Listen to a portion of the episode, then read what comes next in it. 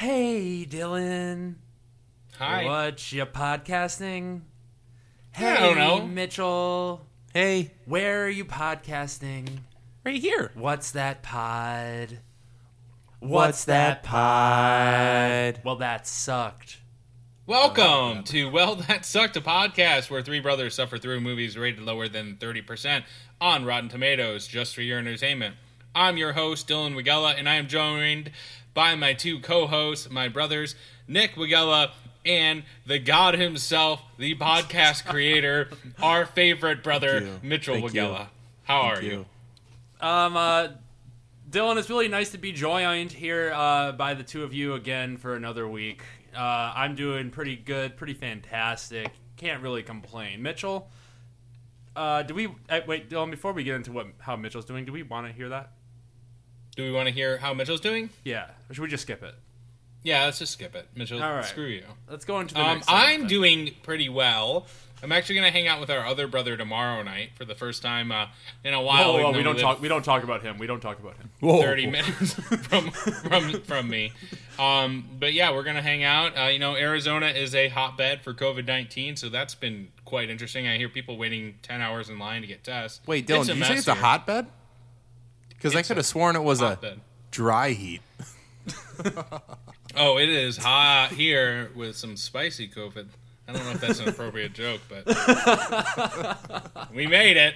Mitchell, how are you doing actually though? Because I really don't care that much about Nick because he didn't create the podcast. So You know, boys, other than creating just amazing concepts for podcasts, uh, I'm doing well. Just uh, average old Mitch stuff, golfing, working, rapping, Mitch dubs. I will get to that later, but I'm good, bro. I've been getting into some really weird kinds of porn while my masturbating is uh, uh, taking place.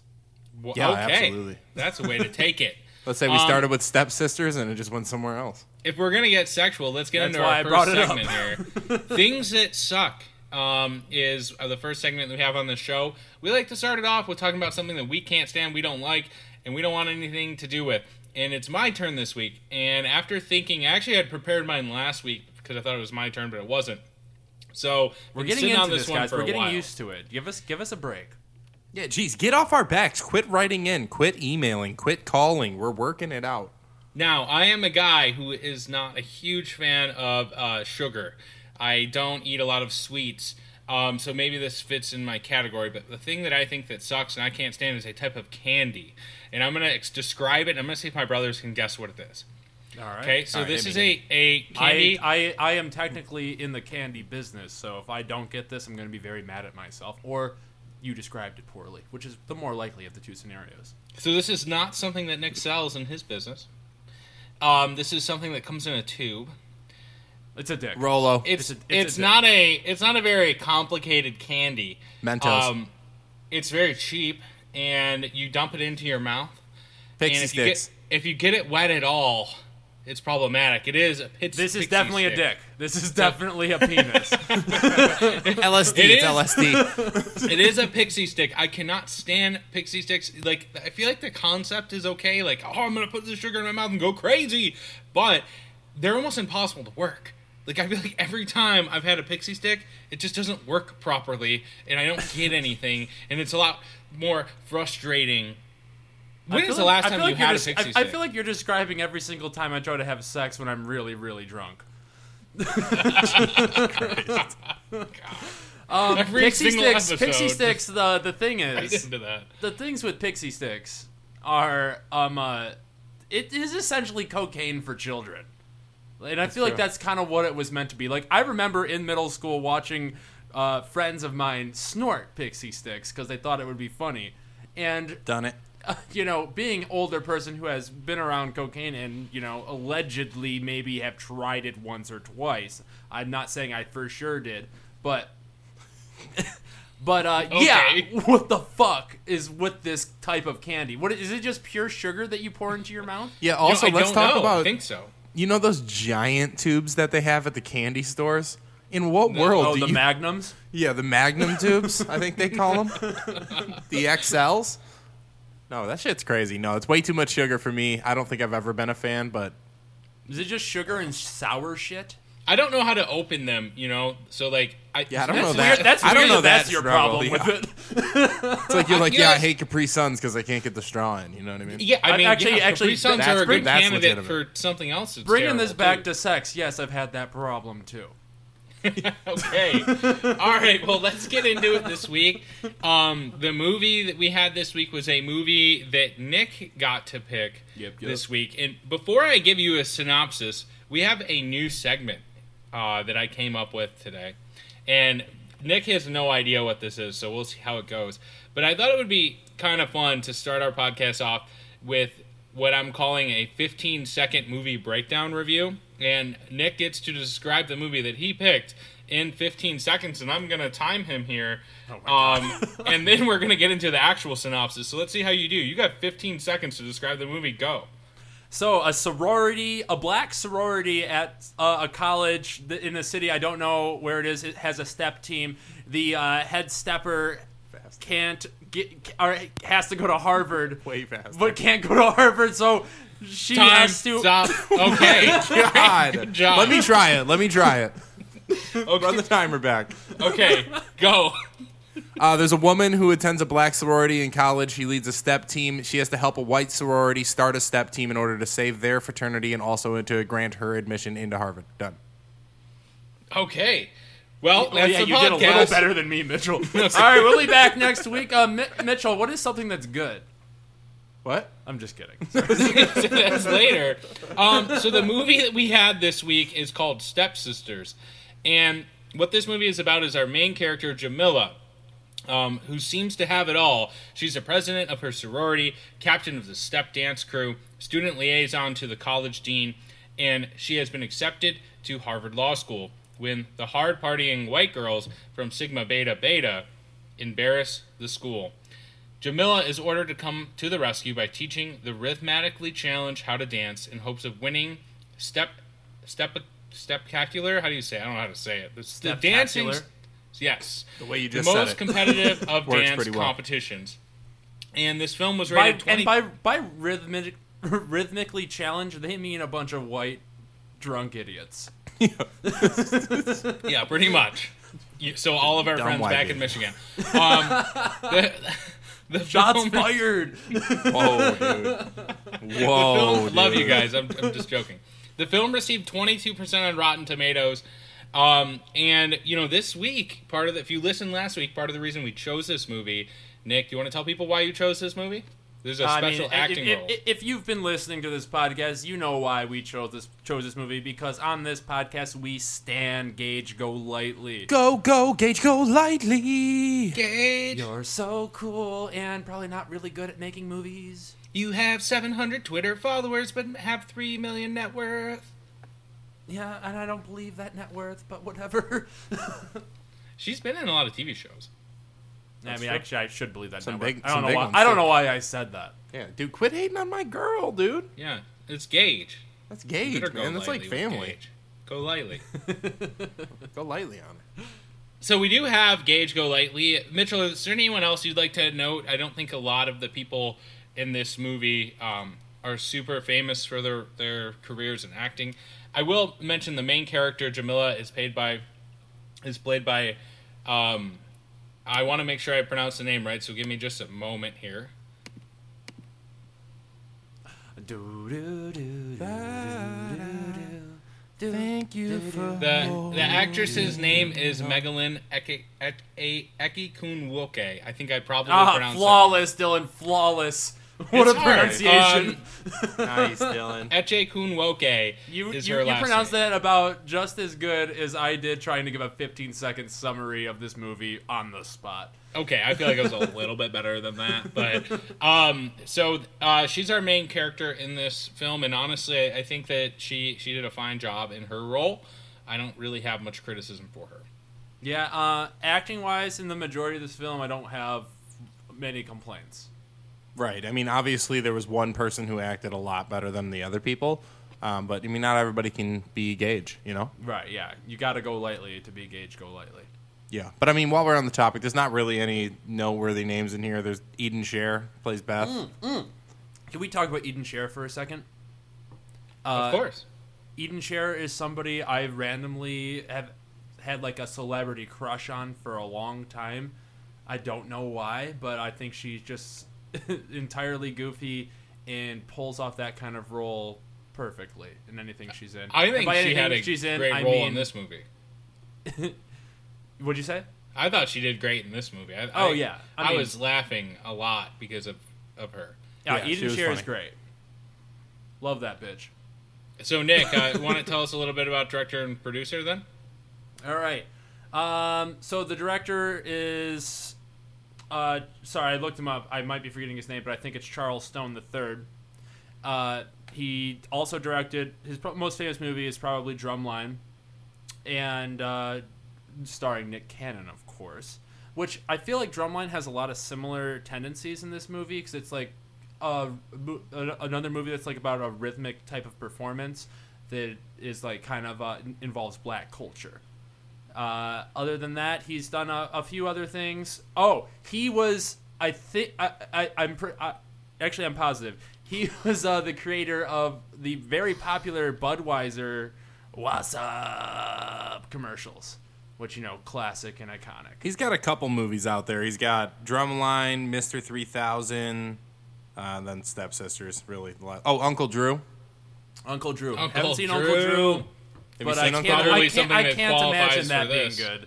Oh, we should put we should put Uncle Drew on this podcast because that movie was terrible. Did I, you see I it? I can't imagine I did it see it. as higher than thirty percent. If it if it was a movie that Mitchell saw that wasn't science fiction and he 62%. didn't like, Uncle Drew? 62%? So that's palate it was good. I liked it. I mean, it wasn't bad. It was just stupid. You know. Wow. So, uh, a couple other notes of information. You can find this movie on Netflix. It came out in 2018. Its budget was $10 million. It was written by Chuck Hayward, um, who is the same person. Uh, he worked as one of the writers on the Netflix show Dear White People. Uh, this movie is classified as a teen movie slash comedy. Um, and ultimately, honestly, and I know we, we will get to you know uh, ratings later, but this was definitely one of my favorite movies that we've watched on this show.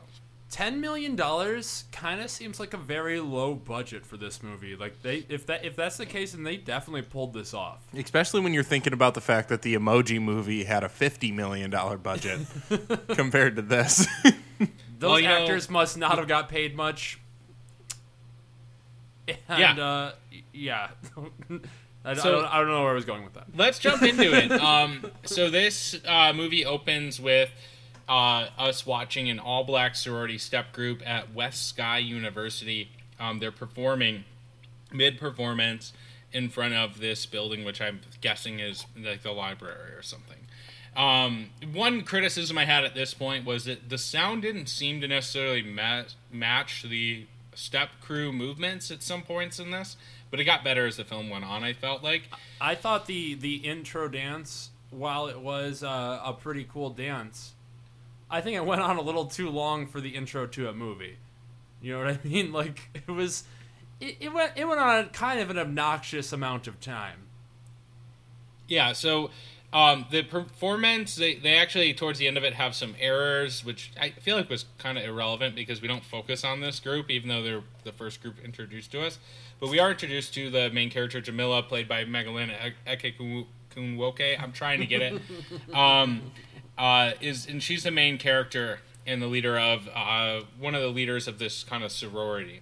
And um, at the end of the competition, her friend uh, Beth, who is, uh, and, and by the way, Jamila is a is a black woman, and Beth, her friend, is a white um, woman who comes up and says hello, Eden Sher. and, and that's Eden Sher, and they have kind of a conversation, and, and that's kind of how we are introduced into the world, and we we figure out Beth's in a separate sorority, which we will get into here later. Yeah, I like how the movie starts with all these characters, and there's literally like one of them that is important for the rest of the movie. I guess I mean, Two, but two of two of them that like actually have dialogue, but you know, like it, it- the movie sets itself up to be like how it's not portrayed for the rest of the movie, which you know, uh, failure on writing, which I think is a big theme with all the movies that suck on this podcast. So Jamila, our main character, returns home to her boyfriend, who is a white male, um, Dane, played by Ma- played by Matt McGorry, Um, and Uh, she, you, you guys get Shia LaBeouf vibes from that guy. Yeah, I mean, honestly, if you really I want thought to it was Shia LaBeouf for like a, for a couple minutes. if you want to know like what type of white person this is and like want to picture him in your head, his name what, what was it again? Dane. Dane. Yeah. So just picture it. picture a Dane wearing glasses. You got him. That's him. Yep. Picture yeah, Dane, I think that's pretty much what you need. So um, she starts kind of like feeling up on him, and happens to be her parents are behind her, um, and then they start to have dinner. And during dinner, you know, her dad's kind of questioning her about uh, Dane, and, and this line I thought was kind of funny. Dane, we love you like a rescue puppy. You do realize that you're the Mayflower. You're you're you're Mayflower white, right? I just thought that was kind of like.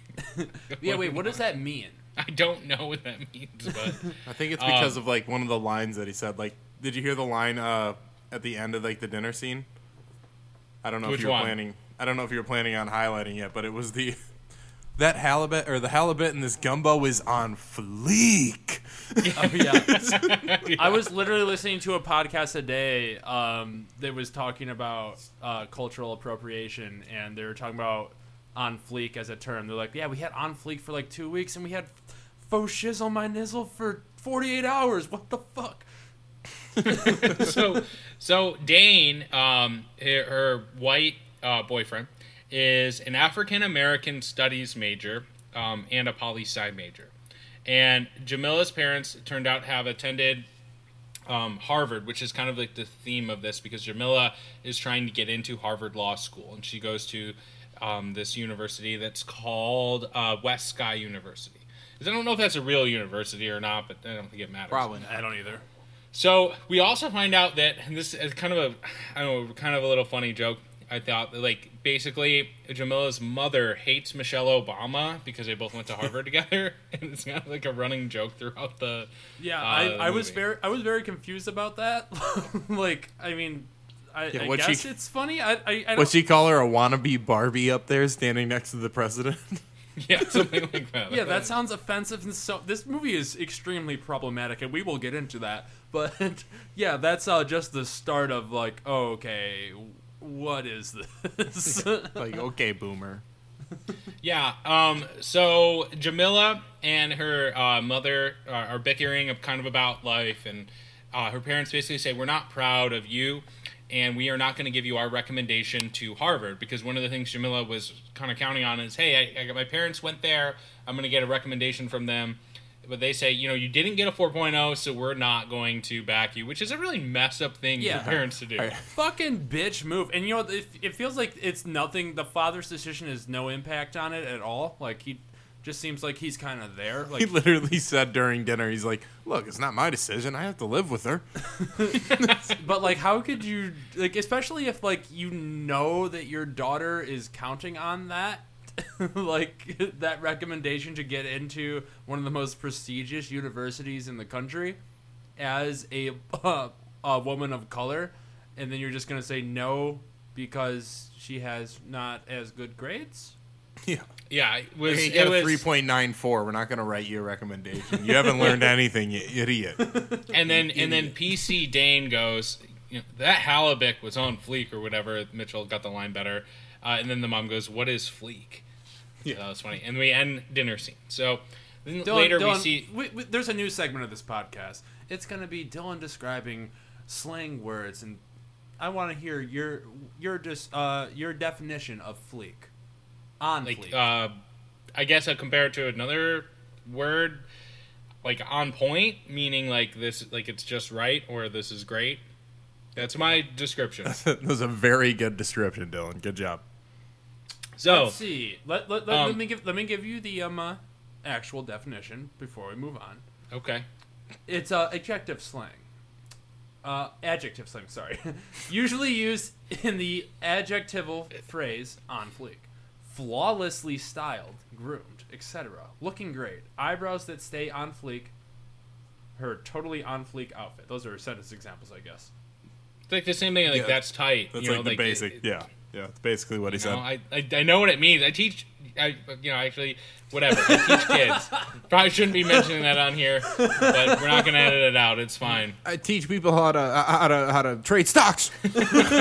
Yeah, I deliver. Um, so we flash to Jamila at work, um, and she works for the dean, uh, Dean Berman, um, who's played by Robert Curtis Brown. If you know who that is, you probably don't, because I don't know who he is. So he's a dean Bishop! of college.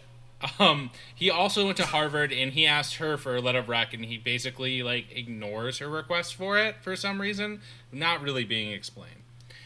So then we see Jamila hanging out at the park. Wait, wait, wait. Hold on, hold on, hold on. We have to talk about the dean's um uh, inappropriate behavior. Yeah, go ahead. I didn't put it in my notes. So. So this dean is a a gay man who's always talking about his sexual conquests with his boyfriends to Jamila. Uh, for After- I, I don't know why, but th- I think the fu- one of the funniest things in this movie is how every time he goes up to J- uh, Jamila, he just screams Bishop, and like she like spills her coffee every time. It's like, oh man, you look a little rattled today. Are you okay? Like what? what is that? Hey, how are you? It, it reminds Um, uh, that's this is why I did the New Girl intro today, um, because there's a scene in New Girl which is one of my favorite scenes in all of New Girl where Winston is sneaking up on Russell like from behind for no reason, and he's just like Russell, and Russell like jumps and scares like, damn Russell, you afraid of black people? Yeah, I remember that. That's great. So after this, uh, we see Jamila hanging out at the park, and she's approached by her friend Beth. And Beth um, invites her to uh, a party at um, you know the SSB or S- SBB, I should say, right? Is it SBB or SSB? I don't know. The other Fuck fraternity. I know. The white, the white. I mean, it's not totally The white. but stereotypically SBB. white SBB drunk fraternity. girl fraternity. So she says, like, I don't know, but it, next scene we see is that she's at the party, and we have this kind She of wanted to get white girl wasted, is what We I have a- think she said. We have a classic party scene where you know normal stuff is happening. You got people making out. You got a twerk pyramid. You know all the normal stuff from when you're in Every college. single Dude, party I've don't you ever just, hosted. Don't you just miss like high school, college? Yo, Dylan, uh, you're you're the only one that uh, of us that went to like an actual college. So Yeah, but I- I that was, was commuted. exact- that was exactly the scene, right? Yeah, I mean, pretty much. You know, when I commuted there, just walking around on campus, that's what's going on. My Twerk question, though, the twerk pyramid is so fucking silly. are these uh, parties more or less realistic than the parties represented in the last summer? That was the question I wanted to ask. Oh, you way more, way more realistic. Absolutely. I mean, it's definitely like the people that are there and the energy is possible in a college town. Now, would there be twerk pyramids? Absolutely not. But everything else about it was somewhat realistic. I don't know. I don't know. I mean, I've been to So- some crazy college parties, but the ones that were in the I'll- last summer were like, it was like beachfront mansions emptied out with hired DJs, kegs, and like bartenders. True, true. Like you're So a fucking we- high schooler. we're at this party. Jamila's there with her friend Beth and this new friend, um, who's Beth's friend, but Jamila doesn't know her that well because they just met, um, named Amber, and they're dancing. And a dude comes up to Amber and just starts grinding on her, and she just like kind of kicks him in the nuts.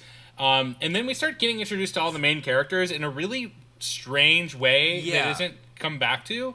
Because it just flashes like Yes. their Yes, their I like Instagram or their Twitter I handle. was, I was thinking about that. It has her hashtags. So Amber's hashtags for you listening are tough titties, nutcracker, look don't touch, who you calling bitch.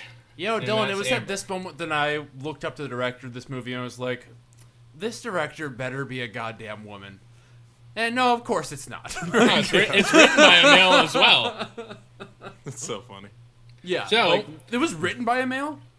Uh, yeah, the, the writer is a male. He worked on Dear White People as well. He's a black male, I should say. Yeah, I mean, it, it, thank God he's at least black, but like, come on, how do you write this movie that is centrist on women? And you He- clearly didn't. You didn't, clearly didn't ask any women about like uh, how they should be accurately portrayed. This is just classic fucking misogyny at work right here. Yeah, I think there were definitely elements of that. Um, he he was. I guess he was involved. He was in step in college. Was it Mitchell? Did you get the same? Watch that same video where he was talking about that? Oh, you know, actually, no, but I just wanted to say that I didn't see any of what you guys were referring to. No misogyny, nothing weird at all. Definitely no tendencies of this movie that are questionable at, on any level, to be frank. Well, Mitchell is the god of this podcast, so we And- should probably take. and his I word created as the gospel. podcast, so I will create the So, tone on how we, we- talk about each movie. Basically, how this works. So is they're these going bitches around- over here. Watch your fucking tone, Dylan. they're going fuck around the Tucker party. Carlson. And they're getting introduced. We're getting introduced to all like the main characters. So our next character is Libby, who is played by Go go Go, Gage, Gage, go lightly. Go Go. Um, and she's playing beer pong, and she's playing this Southern girl. Um, so we get to see a a little bit of Southern expanded range from our, our favorite actress. And it, you know, then it flashes up her different um, hashtags, and hers are Southern Belle, debut debutante-tastic, hook'em horns, and hopeless romantic.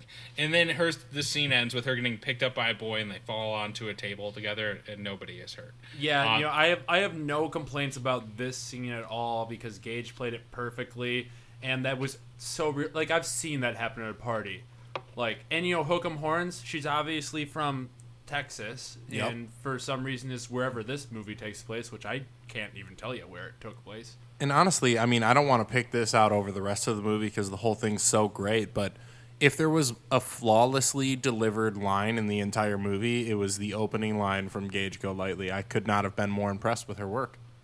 Yeah, uh, I would say, yeah, ten out of ten for this scene. So, so then we get flash to another part of the party where we see a black woman singing "Love Is a Battlefield" on karaoke, and we're introduced to Sandra, and her hashtags are hashtag Black Barbie, Good Hair Don't Care, hashtag Bougie Pride, hashtag I woke up like this.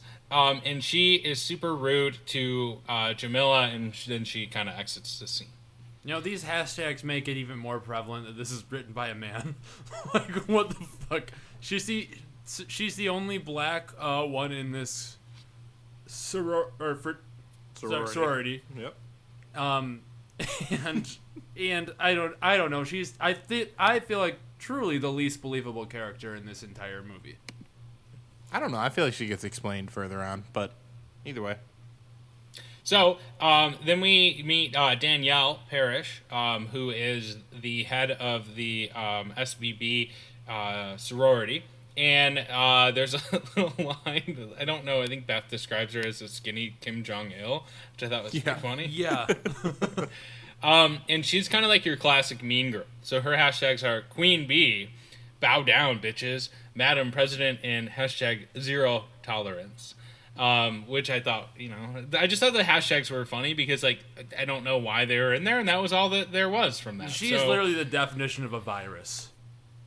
Pretty much. So we flash to a bunch of different scenes at the party. There's a lot of dancing, a lot of drinking. Um, and then we're, we see uh, Beth and Jamila outside on a swing, uh, kind of a porch swing, and Beth is considering quitting. And then they see two people banging in the bushes, and this is our favorite person, uh, Gage Golightly, or Libby is out there, Gage. Gage, go lightly. you know, banging her boyfriend in the bushes, and people start to film. Was it- was it this her becomes boyfriend? a, or whoever this guy was at this party, I should Just say. hooking up with somebody in the bushes. Yeah. Like standing up though. Yeah, standing Yeah, up. fucking in, a, completely like, in, standing. in, in like a weird, impossible way. It does not care that all these people are watching and filming. So She- they she did say going. something. She kind of cares, but like, She said, "Oh my God, stop watching! This is gonna be so embarrassing if you keep watching." So she yeah, gets you could literally go like 10, problem. 10, 10 feet the other way and you'd be fine. Or but, just lay know. down. Yeah, they're, they're, literally, they're literally. For those of you listening, just to describe this scene a little bit. First, I thought that Gage, not Gage, sorry, I thought that um, our main characters, Jamila and Beth, were just hanging out on the porch because it was really quiet when they were talking to each other. This is a little criticism because after it pans out, I'm like, wait, they're surrounded by people. You couldn't hear them a second ago. the sound just disappeared, and then we see these two people banging in the bushes, and there's this whole crowd of people around them. Like Yeah. normal college stuff, right? You know, twerking peer events. Yeah, and, and I'm, I'm really glad you explained that, Dylan, just because, like, for your career, you do just deliver stuff. That is What? true. Your your number one career is delivery. Yeah, I do, and I, you know, rich people don't tip. That's how it goes. Number two, teaching Serious. how to trade stocks. yep. Um, so a- after this happens, um, we, you know, the party ends and we see Jamila at work the next day, and the dean comes in and talks about this video and this sorority, these people Bishop! having sex on camera. Bishop! And, yeah, and basically he says, if, if you know, if you fix this problem for me, I will help you get into Harvard, which is a really messed up thing for the dean to do. Oh, Oh my god, yeah. totally messed up. Like, and also, like, what is the? I, I'm very confused in what the problem that they have to fix is. Yeah, Like, so I the dean says this is bad. We need to make this sorority look good. So you know, maybe if you taught them and he's like miming it, if you teach them this steppy thing, um, they'll be able to, you know, that it'll be Yeah. fine. But he's doing the window around the face, you know, the two hands, then keep making the square around your face. Like he's not doing an actual step routine. He's doing a very basic dance routine. Yeah, teach him that steppy thing that you do. Like, and also, can like are colleges really like this to the point like, I mean, it's a college town. Somebody gets caught having sex outside, and they're gonna revoke a sorority charter. Does that happen all the time? Because this is the basis of like ninety percent of movies based in college. Dylan, I don't know. I've never part of the Greek life. Uh, or Dylan, when you were in a fraternity, um, oh, we could ask Eric. Um, maybe he'll know. He was in a fraternity for like four seconds. Uh, so the dean, he was a so, so considering Jamila is obviously offended by like, oh, that that steppy thing, um, and they're talking about this big competition coming up, and he wants her to train this group of mostly almost you know ninety percent white fraternity or sorry sorority to uh, go into the step competition, and she says that she she can't do that. And she, her words in the movie is that she'll lose her her black card, but ultimately she ends up deciding like she's to do it because she wants to get into Harvard. Yeah, um, uh, which I feel like is totally reasonable reasonable for her as a character to do this to try to get into fucking Harvard if that's your, her only way to get in if her parents are being bitches about it. Um, but I also don't understand why she doesn't tell anybody. And I thought I kind of thought she did tell some people about it, but I guess I was wrong upon the conclusion of the like the second act of the movie. and the dean is just so fucked up for doing this. Yeah, and Yeah, no, I'm not interested in writing a recommendation for you. Ooh, you know what? The thing you wanted from me, I'll give it to you if you do something that uh, is gonna benefit me. Why uh, and, and why would somebody fucking outside of a sorority like revoke whatever they they revoked from them? That's yeah, it I'm doesn't saying. make it does not make any sense. It really doesn't. Weak, why didn't they just lay down? Writing. Why didn't they lay writing. down? Yeah. So, why, we- hashtag why didn't they lay down? Everybody. So we we flash to Jamila's uh, sorority, where she's trying to tell them about this plan, but doesn't want to reveal that she's going to help them because she wants to see how they'll feel about it, kind of deal. So she tells them about this sorority that you know, and this the dean wants them to, to compete in the step competition, and they give they give um, the sorority is like, no, they can't do that. You know, that's that's cultural appropriation, and um, that's problematic if they they participate in the step competition. Um, and so Jamila doesn't tell them about what's actually happening. Right. Yeah. She bitches out.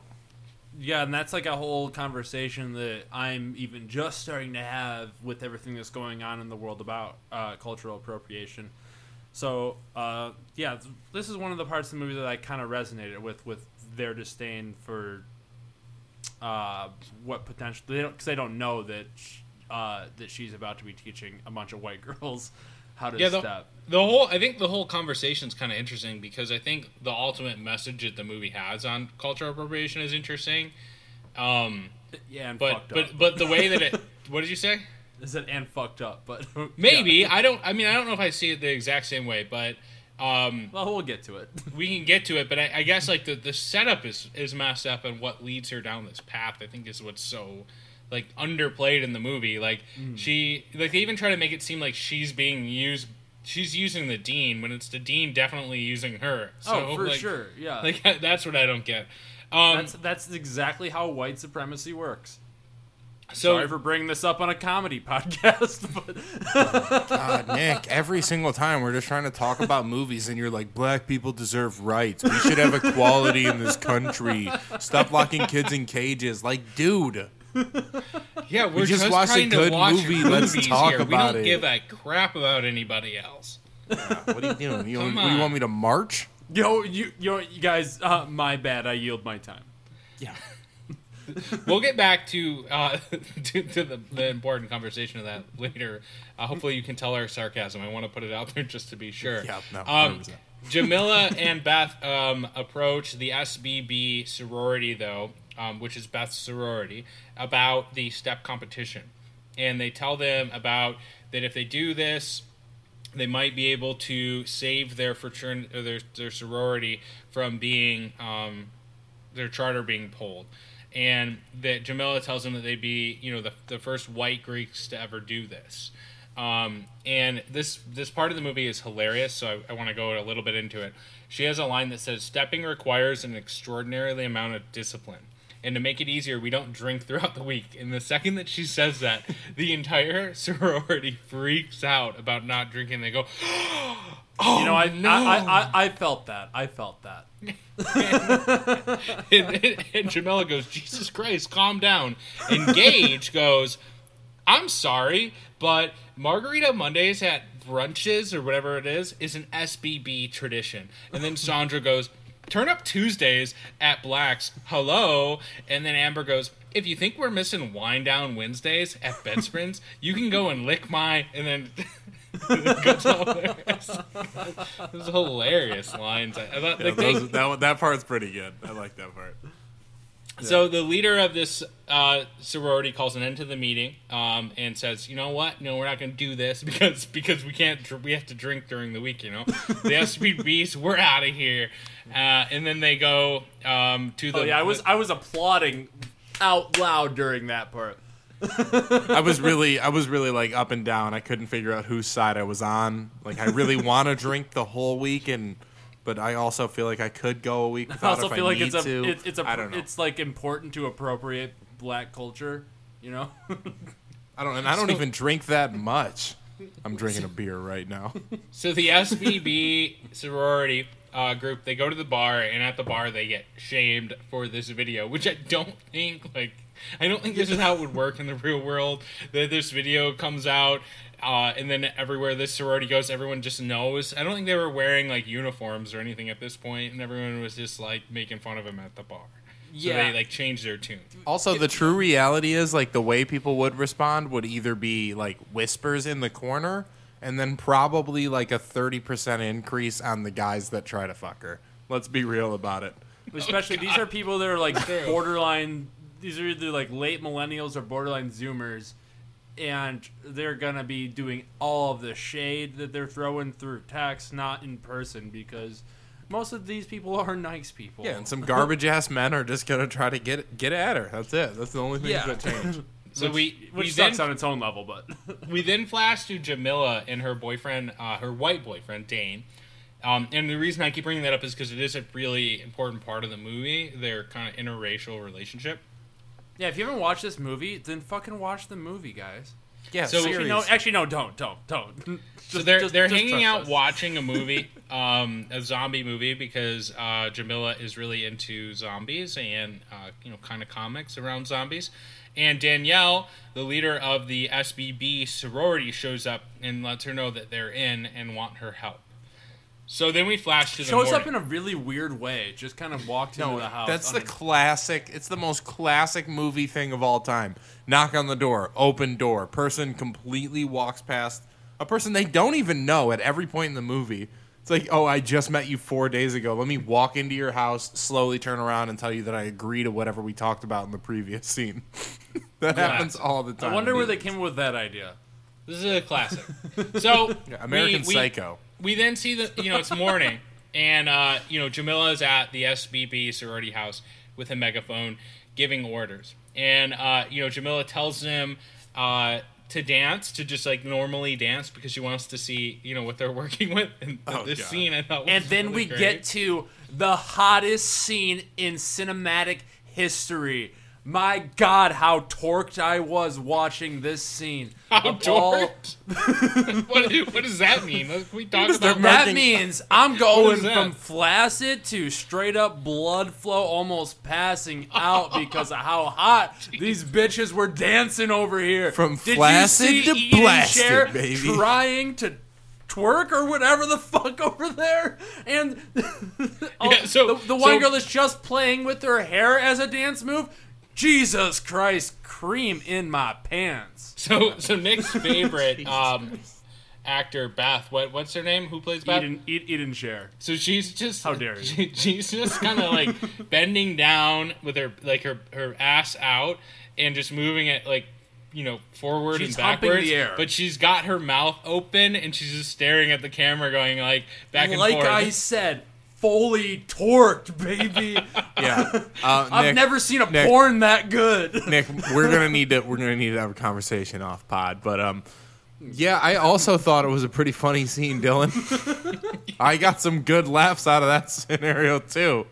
oh, you I- weren't fully torqued. No, I mean I definitely had a half I had chub. to pause I- the movie and go have some Nick on Nick time. Jesus God, It's Ew. normal. We all do it five to six times Oh. a day. play a little Oh. pocket pool. man. Well, uh, that being said, um, I wasn't expecting it to go there. They're all dancing, uh, particularly dancing really horribly. It's the point with no rhythm. So Oh, Jamila first okay. teaches them, uh, I guess what's called an eight count, um, and tells you know they're, they're not good at it basically, so they call it for the night. Um, and Jamila goes to the kitchen and opens the kitchen, and it's the the whole fridge is with all these girls living in the house. The whole fridge is only filled with like different, I don't know, drinks. I don't like know what they are. seltzers, like Different seltzer, seltzers. alcoholic There's seltzer no food water in there. None at all. Bottled It's all like it's all like diet drinks too. Yeah. Uh, so this is Classic the meet cute of the movie where Jamila meets Kevin, um, who is a black man and stepbrother of Danielle, who is a white uh, woman leading the fraternity. Um, and they're stepbrothers. Uh, maybe why this is Step called siblings. step siblings. Maybe why this is called stepsisters. I I, I kind of don't get ser- the title. It's called Seriously? Seriously? just because they, they do a step dance. That's the name. That's the name of their dance style. oh, duh. Step and sorority sisters. Yeah. God, I don't know why that just hit me there. But I, you know, I, I just like this was in there too, and I was like, okay, it's just I don't. Maybe there's a little connection there. Whatever. Moving on. So they flirt, and and he like just kisses her on the cheek all of a sudden in this scene, which I didn't get. Like first meeting, I'm gonna kiss you on the cheek. Yeah, I mean, like it was obvious the buildup, but I was very confused the whole time. Like when I texted you guys while I was watching it before you guys had, and I said, uh, "Have you guys seen this yet?" I was hoping you guys had because I was confused watching the movie. It's like, is did this? Did I like miss a scene where this girl broke up with this guy? Like because I feel like it's not brought up that she even has a boyfriend or even cared about that he she has a boyfriend for a very long time. Oh yeah, this no, movie. she just scandalous, bro. right. So flash forward to training round session two, and um, uh, Jamila brings in little kids that she volunteers with to teach rhythm, and they do this by by playing the child game Miss Mary Mac, um, which is kind of an interesting Which is way patty to teach cake. them. Yeah, Which is- basically patty cake. um, and it's it was one of the kids is watching the you know the the, the black girl the lone the token black girl I should say in the sorority Yep. and the white the, one of the white girls I can't remember who she was with but it's funny this little kid goes come on sister don't let that white girl out rhythm you and it's was funny the little kid was telling her that but Yeah, I don't know. This, this this is like where the movie gets extremely problematic, but whatever. so we flash to the next day at an SBB meeting uh, with Jamila, and Jamila shows up and talks about props and costumes and talking about how they need to raise money for this. And it turns out the way that this sorority was making money was by making cute videos for Libby or Gage Golightly's father. Go go Gage, go lightly. Go go get go lightly. and then after making these cute videos, they would just wire the sorority money. Um, I don't Yeah, know what that cute sounds- video that- means, but I mean, that sounds like fucking porn, but you know, um, you know, white girl's gonna white girl. and yeah, just then wants with a picture of you two kissing. It's no big deal. with that money, they would Here's go out to dinner, dollars. and the way that they would give back to the community would be giving their leftovers to the homeless. Nice. Yeah, I mean that's thoughtful. Nobody's ever thought to do that. So Jamila talks about how her Here's you know, this food I didn't sorority- want to eat. Yeah. her, her all black sorority uh, actually has community fundraisers and events that help the community. Um, so she talks about like, hey, we're going to you know plan an actual event, which ends up being karaoke, but we'll get to that later. And during this time, we see Kevin and Jamila start to follow each other on Instagram, kind of building that relationship. And then that's the only other time that we get back to like that style of uh, uh, movie making, like we had when we had all the hashtags, where like they're using the bubbles. of There's a couple streams. other ones, Scandalous. but not. It's not. It's not a big part. So I mean, you, she- you ever get text that much in a row? That was a lot of texts. Oh, we're not Yeah, there from- yet. We're not You ever there get yet. text that much in a row from the the guy that you're Oh, talking oh, I'm about? think- I'm thinking of a different part. So the guy you're getting ready to cheat with? Yeah, ever- pretty much all the time. Um, she I, she I asked, yield my time. she asked him to help her um, with this project because she wants to build a stage, and they go to the store together. Um, and she tells Kevin that she has a boyfriend, and basically they have a lot of moments of connection in the uh, store, uh, centered around the, one of the, this song, um, which is, I guess it's just what I needed. By the Cars. and she's kind of giving him crap for liking that song because you know he's a black male, um, and it's kind of like a what 1970s like white culture song, I guess. I mean that. I mean, yeah, it's a. That's the way the movie portrays it, right? Right, but it's not. But Yes, but that's that's kind of like the conversation they have. So we'll come back a, to it's that. A, it's a, it's appropriated rock music from from black culture, but whatever. So um, they build a stage together in the basement and uh, have this oddly sexual scene while building the Yeah. stage, like with thrusting and grinding, and then the classic, like, "Hey, let me show you how to screw in a Oh, screw." Yeah, you can't use this drill unless I fucking uh, hump your backside. so um, uh, here, let me show you how to press a fucking button on a thing rather than just verbally tell you, which I clearly could articulate because we both go to college. But By the way, that's all done in a montage format. So yeah, like there's music and it's quick scenes. It's not like uh, like a, a again, long scene. pretty torched during that. Jeez. Um. So um. Yeah, and then we see then the montage kind of ends with uh, you know the team practicing on the stage and they start arguing, and it just sets up that they the, the sorority doesn't know how to work as a team. But the next thing we see is we see Jamila and Beth running in the college yard, the Harvard yard, even though they're not at Harvard. Um, Harvard yard. and they're approached by Jamila's sorority, and they ask Beth, you know, because they know Beth's in SBB and they know about the step competition training. They said, you know, how's is the thief for cultural appropriation going? Um, and she says, oh, we have a great coach, and looks at Jamila, but Jamila's sorority um, doesn't know that she's the one coaching them. So Beth is Yeah, confused. mu- you know, if uh, if you can go viral from people fucking outside of your uh, sorority and get like punished for it, you might want to tell the people that you're coaching a sorority that it's might keep it on the down low if you're if if you're coaching them how to do a step routine and like expect none of them to say anything about it on any of the social media platforms that I'm sure everyone in this college is at least semi a part of. Yeah. So, and that's like the first like it builds to some of the problems that happen later. But then we see Jamila hanging out um, at the library, and Kevin, um, Danielle's uh, step brother, uh, he's a black male. Danielle's a white female, just so you can remember who they are.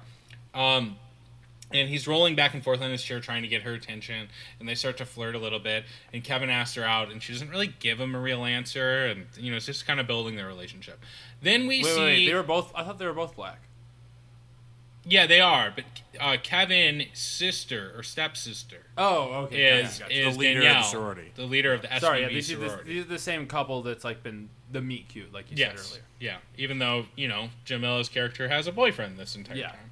Um, so we flash Go ahead. flash forward to which the boyfriend is kind of a complete douchebag, but that's a whole. Not nother- really. I mean, he he's, he seemed like He's like a real Dane, you know? yeah, real Dane. Like I wouldn't say he was a complete douchebag. It just seemed like they weren't meant to be together. Well, we'll, we'll get we'll get to the I think he was The, a uh, total asshole, but we can get back to it. Okay. Um, we flash forward to a karaoke fundraiser uh, that's put on by the SBB, organized by Jamila. Um, and the team is starting to believe in her there. Like, you can totally see, oh, this is working. We're actually raising money, not by sending videos to Gage Go Likely's dad. Know? Gage Gage. Oh, go go Gage, go lightly. Gage Gage, go go lightly. So Kevin calls her up to sing because he Kevin convinced her like to let him play live music for the karaoke. Uh, calls up Jamila and Jamila uh, starts singing. I guess you're just what I needed by the Cars.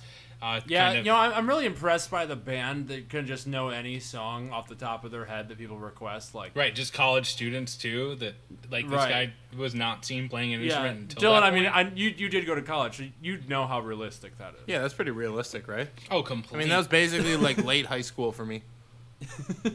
God, So- I miss it. So then Danielle comes up to Jamila and says, "Stay away from my brother." You know, Wait, wait, wait, wait. Hold on, hold on, hold on. Jamila sings this entire song that she claims to hate and knows all the lyrics. Yeah, and sings it flawlessly. That's a good point. Yeah. I think you're just what I need. That's what I needed. I So- needed Gage Golightly.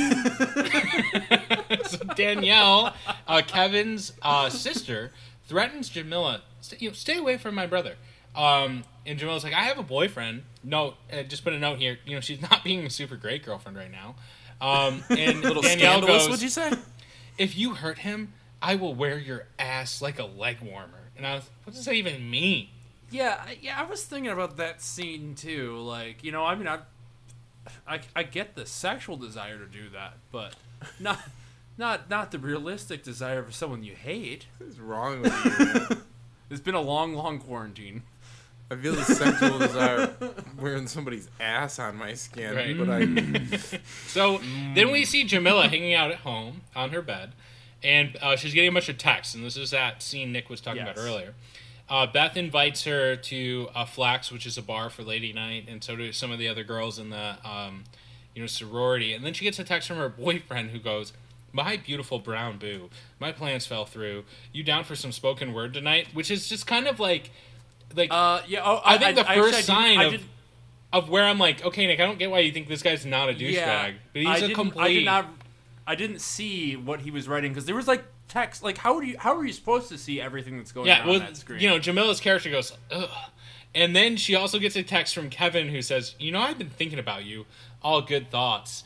Um, and she's like, like laughing really and super said my, happy. my beautiful brown boo. yeah, that was his whole character. word? Did you miss that? yeah. And then So, Jamila the way, responded Dane's- and said, yeah, she Jamila responded, "You got to stop talking like that Yeah. because remember I have a boyfriend, Yeah, winky she face or something." "Childproof your thoughts. I have a boyfriend. Remember." And then Dane texts back, "We role playing again. I'm coming over." Oh wait, wait. Oh, oh, oh okay. yeah, that Jamila makes a was lot more Jamila's been sense to me scandalous now. since birth, dude. But Dane's character, for those of you you know who haven't seen the movie, is essentially he's like a like an overly aggressive white male who thinks he knows everything about um, black culture. He's Yeah. like Nick. And- He's like Nick. And- and- he's and a white it- male majoring in African American studies, right? and but he's like pretending super. he's more woke than everybody. yeah, and more woke is than his black girlfriend in this movie, which is I Right. think a problematic thing. Oh, definitely problematic. Um, but I guess you could also. I did not know. some I did not. Or I. I'm, I'm gonna have to rethink my thoughts about him now that I've learned that he uh, sent that text, which is in, in, insanely racist, especially to his girlfriend of uh, what is what I assume had been a long time. So well, then we see the next day, right? And the team's practicing again. Jamila um, brings in an all black male fraternity step group. And this is my favorite scene of the entire movie. And the point of bringing them in is to teach these girls to be more intense. Uh, so they walk in with intensity and in unison, and goes, "Ladies, introduce yourselves." And they go, like, like very passively, just say, "Oh, I'm from Texas," you know, blah blah blah. And he goes, "Pitiful," and he goes, "If if you is the spit that with scene in the some movie, fire, you will make people's ass hair stand up. Their ass, make their ass hair stand up." Their ass hair stand up. So before we get into the rest of the scene, though, we are gonna pause for some messages from Gage Golightly. This is the Gage Golightly Fact of the Week segment. I today wanted to share with everybody, and Mitchell, Nick, maybe you didn't know this, but Gage Golightly grew up in Penn Valley, California, and she's the youngest of four children, and she was born to a nurse and a doctor.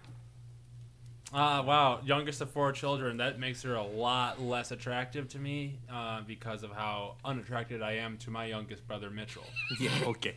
Not what you were saying. Mitchell, last how do you feel that Nick is less attracted to you than he is to me? I don't know. I just feel like he must ha- he must love having sex with people he's less attracted to than his other brothers. is what I'll say. Oh my god. And that's how you appropriate Gage Golightly, bitch. That's right. Yeah. Go, go, Gage Go Lightly. Go, go. go, Gage, go line. So, um, that's your fun fact, and we'll come back each week. This is a new segment. We will tell you a little bit about Gage Golightly until we run out of stuff to tell you about. Um, so, uh, this was uh, basically we're going to move into the Gage Golightly scene of the week as well, where um, this guy is going up to a guy from the black fraternity is going up to each of the uh, ladies in the sorority to to trying to get them kind of to release their inner animal, if you will. and he goes up to them to Gage Go. Lightly and goes, "Say hello, kitty." pull, Yeah, pull it I, out I don't of your know. butt. Pull it. She's like, "Hello, kitty." Pull it out of your butt. Say it from your ass. Hello, kitty. Yeah, this, this, I mean, this, the entirety of this scene, and especially the conclusion of it, is when I realized that, oh, this movie definitely wasn't directed by a woman. Oh, I mean, for sure. but I, I think is this was scene in intentionally like stupid. Goes to Sandra, which is the only black member of the group, and goes, "Say, honey, boo boo." Say, honey, boo boo. honey, boo boo. Then Yeah. goes to Amber. Say, chicken tenders. And she kind of like freaks out. Chicken tenders. Calm Was down. reason Calm down, screaming white the- girl. That's what the he says. dumbest things. I think I think he was. I don't know. I don't know. I think he was just. I think honestly, I think Was some of it was. be, was it trying to be comedic? I think some of it was playing like on like trying to make fun of like like I don't I don't really know actually what it was, but it was Yeah, hilarious. either. Then it goes to Danielle and My says, favorite scene. "Chef Boyardee." This Chef. is the part of the scene. She goes, "Chef Boyardee, bitch," and then she just goes, "Shit, shit." yeah that was uh that was like i think my favorite like i mean this whole scene was very problematic i thought especially the conclusion of it but that acting performance by her right there i really liked like the passion with her screaming shit over and over again. They let it go on purposefully long and that was cool. Like, just goes up to- releasing- to you know that character had so much fucking anger in her the whole time with how she uh, was as a person and it was nice to see her release it and feel the energy after that. And, and then he goes up to Beth, and Beth is just like basically the the way I would describe the way that she's acting is like like a dog on rabies. Um, Oh, she just, she just screams into his face. Just and then, and then he just like he slaps her ass. And definitely and- wasn't written by a woman, Right. or directed and, by a woman. I and I think it is definitely problematic, but I think what they were going for was more of like a um, like uh, you know, when, like how football players slap each other on the ass kind of a vibe, but. Um, because it was, Yeah, I don't think it was like, like, a, it was definitely wrong for sure. Um, Yeah. but I think it was more of like a like good game kind of deal. But Yeah, I mean, definitely that's what they were trying to go for, but Yeah, like you, one can, of the- you can tell that people don't understand the women's perspective of things. One of the more how it's written and unrealistic- one of the more unrealistic things about it is the fact that she got slapped on her ass and she goes, "Oh yeah, yeah, yeah. like, no, oh, thank was- you so much, So sir. fucked up, honestly, it really was. Thank you for I making like, me what? scream when in I, your when it happened, I'm like, this is This guy that 20 comes to, this guy that comes downstairs into this dark ass basement and starts screaming at everybody, making them do things that they clearly makes Say them all chicken uncomfortable. nuggets are your favorite Then food. smacks on it's like hell yeah, like what? Like, Yeah. Say what Chef the? Boyardee, white bitch. Like like like yeah, this this whole scene was very Say problematic. tootsie roll. Like I don't like. I just it was like it was crazy scene. I don't. know. I thought it was funny though. I I did laugh to be honest. No, I thought it was hilarious. It was a very funny scene to me. So then we flash to um, the college competition, um, where Jamila shows up with Dane, um, and they're approached by Aisha, um, who is from the all black uh, step sorority that Jamila is in, and um, she's complaining about this cultural appropriation, and she doesn't. She says like she doesn't understand why this is happening. And Dane, uh, at this point, is basically really criticizing Jamila for teaching this group of mostly white uh, sorority sisters step. Um, again, Dane's a white male criticizing his black girlfriend for teaching people dance, which I thought was you know, and I think I don't know if this is the point to have the conversation about cultural appropriation, but I think it makes this film kind of makes a good um, commentary on that. I, at least I thought it was interesting. Oh, I have so many. I have so many flaws with this, especially. I, my, I'll save mine for the end of it, but Okay, yeah, when when we get to like kind of yeah, we'll get there. So, um, we we flash to the team of SBB sorority sisters who've been training with Jamila, and they're getting ready, and uh, Beth is just crying, and it's like, oh, I have tears of nervousness. I don't know. Um, and Jamila sorority goes first, uh, the all black sorority, and they perform perfectly, and that's their performance. And you know, I'm not going to describe the dance to you. Um, Yeah, Jamila cool. and Dane are, are watching from the audience, and um, there's a little bit of commentary on the White Step Troop beforehand. It says the announcer says this oh the next people up they are hashtag white ass shit, and Jamila, black female main character, says you know that's racist. She's being racist, and Dane goes. Black people can't be racist to white people. And Jamila goes, Oh my God, never say that again. And Dane coughs, systemic racism. Um, so like this is the point where I think like you know like for me it was like okay Dane's being very PC and very pretentious uh, throughout this I guess you know you kind of can expect that from I mean, like, from him yeah, I, I think it's very unrealistic that a announcer for this competition would say anything like that. Like, it's just overtly um, uh, not inclusive. I mean, to to the, to the white people, but uh, it, like, I don't know if necessarily they should have been inclusive to the white people, but like that is just un- so unrealistic that people would do that. Yeah, I think in- if they let him, if they let him in the competition, they definitely would have been civil and about it. Like, they- especially how their dance moves turned out, they would have been made fun of regardless of all the hate. you know, Yeah. they shouldn't be there in the first place. To be honest, I don't know what they, what this movie is trying to That's a good point. to prove. Like having them in this competition, like which I will get to later uh, upon the conclusion. so they don't do super great and uh, the this group was a disaster. The crowd makes fun of them and boos them off the stage. And after the show the dean comes up to uh, Jamila and says oh I'm gonna pull the charter for sure. You're not getting into Harvard. Yeah. you- um, oh, these these uh, these girls didn't do good enough on this step competition. Yeah, yep, you're fucked. yeah even though they've never done step before What ever the hell was that? Yep. And at this point, Jamila breaks up with Dane because Dane's giving him a lot of crap about uh, cultural appropriation and says, Which I'm done. justified. I don't and think I'll- it is justified for Dane, a white male, No, to I'm, give. I'm saying it. I'm, th- I'm saying it's justified for Jamila to break up with him, oh, okay. Because. Uh, and Jim- also because Jamila clearly is attracted to another person. Right. Like, yeah.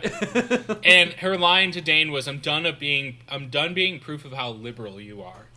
which is Um, something I I uh I actually like kind of resonated with that line. Like I've been someone in my past when I've been trying to deal with like um uh, learning the things in my life that I have been like unconsciously racist about and saying like yeah I shouldn't date white people anymore. I'm trying to be more uh, culturally appropriate. Like not that I've uh, not that I've dated any people of color. Well, I have, but you know, you know, you know what I mean. You try to get the vibes I'm, I'm setting here. Like I've I resonated with that because like oh that's a moment that uh, Dane learns that like oh yeah I am just dating her because it makes me feel more woke. In, in in terms of how, especially because he's studying African American studies and he's trying to be like all this big uh, white ally, but like not really appreciating everything that these people are, or that uh, people of color are going through. right, like realizing that his voice isn't the one that needs to be heard. Right. He's trying to, to speak for them when we need to be listening at this point. Yeah, sorry, I feel like you guys didn't give me a moment to interject there for a second, but Yeah, uh, I and I, I thought that was a powerful point of the movie because Jamila is just like, yeah, I'm done, done being with this person who sucks. Um, so the SBB they go to the bar, um, and they start arguing, and Jamila lets him know that um, the reason the sorority doesn't get the respect is because they don't respect each other, um, and they talk about. You know, um, this, Jamila gets them to start talking about, you know, why did you guys choose each other Uh, and they start to build this community, like, oh, I picked this person because they have this spirit, and this person and this. And then they do the thing that I am most proud of in my life. They love circle each other. Yeah, pretty much. So they just give positive reinforcement to each other. And Yeah, except they- for on Gage Golightly's. yeah. Oh, Why did why did why did you have Libby go in the group? Oh, it's because my dad's rich. Well, it's because her dad's rich. and also like I needed somebody or I, I know that no one other sororities would accept her and I needed somebody that could just wave her Confederate flag around. And let that Confederate flag fly. You know, They're know. like, no, no, no, what? God, don't, don't. That that I think that was a funny line. yeah. so they come up basically the whole point of the scene is they come up with a plan that they're going to donate they're going to go to the nash or the regional step competition win it win $100000 and give that to the dean's favorite uh, charity or community charity um, by winning the prize which again all centered around this dean Yeah. Holy fuck, this like guy's corrupt. this guy's got a lot of Yeah. power and he's corrupt So Amber like- leaves I feel Like the only thing giving him any kind of credence in this movie is that he was a gay person, and like if he was just a straight, like white male executive, it would be a lot oh, easier to just like. It would, I mean, it's already easy to hate him as it is, but you know, making him gay made it look, I guess, slightly more conflicting because he's also had his own hardships to go through. Well, this is know, also that- a, good, honestly, a that- good thing about Dane too. Uh, or to talk about Dane again is when he meets the dean, and he walked up and he said, "Oh, hello, Dean. Yes, very nice to meet you. I want to let you know how proud I am of you for living out your truth and selecting a partner, even though Yeah. that the community and the world will not uh, completely fully Yeah. accept it." Well, Nick, I think I honestly think like maybe it's a, it's deeper. Maybe I'm reading into things that aren't there, but I I think part of the reason that they made his character that way is exactly what you're talking about. Is that like you know like not like not a commentary on that those things aren't important, but that ultimately what matters most is like like the content of your character, if you will. Um, and that like this guy's just a terrible person. It doesn't have I mean, any, like, you know. was like, he a, was he a terrible person? He just like had some Yes, he he's talking about his sexual conquest to his employees all the time, and then also you making them do things on his behalf. Like that is the definition of a terrible person. You can't do that. Yeah, that's true. For sure.